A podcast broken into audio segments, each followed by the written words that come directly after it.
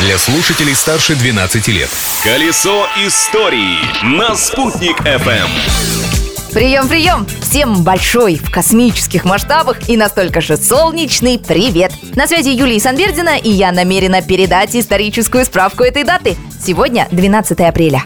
События дня. В этот день в Риме начался суд над Галилео Галилеем. Его обвинили в признании, как тогда считалось, ложного учения Николая Коперника о том, что Земля крутится вокруг Солнца, а не наоборот. Несмотря на статус заключенного, Галилей во дворце Святой Инквизиции неплохо устроился. Он занимал три комнаты, имел в своем распоряжении слугу, получал от друзей передачи и вел переписку. Чтобы выжить, Галилей вынужден был отречься от ереси, внушенной ему дьяволом дьяволом. Но распространению знаний об истинном положении космических дел это не помешало. Люди все-таки узнали правду. Праздник дня! Узнали и даже увидели своими глазами. 12 апреля 1961 года советский космонавт Юрий Гагарин на космическом корабле «Восток-1» стартовал с космодрома Байконур и, выполнив один оборот вокруг земного шара, через 108 минут после старта успешно приземлился. Эту историю вы, конечно, знаете, а значит, можно поздравить вас со Всемирным днем авиации и космонавтики.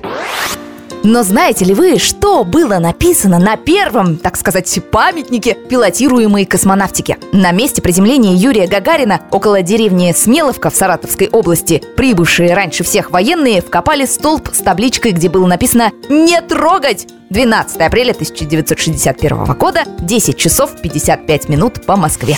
Открытие дня. А в историю Башкортостана эта дата попала благодаря этому музыкальному событию. 12 апреля 1970 года состоялся первый концерт Башкирской государственной хоровой капеллы. Это один из ведущих хоровых коллективов не только республики, но и России, продолжает художественный руководитель Алсу Хасбиулина. Наши капеллы носят статус академического коллектива. Просто так не присваивается это звание. Даже по России буквально несколько региональных коллективов имеют такое звание. Прежде всего, это заслуга основателя Тагира Сергеевича Сайфулина, чье имя носит наш коллектив. Да что говорить, тут слушать надо. Сделать это можно сегодня в Башкирской государственной филармонии на праздничном концерте Государственной академической хоровой капеллы Республики Башкортостан имени Тагира Сайфулина. В прошлом году коллектив отметил свой полувековой юбилей, поэтому сегодняшний концерт называется «50 плюс 1».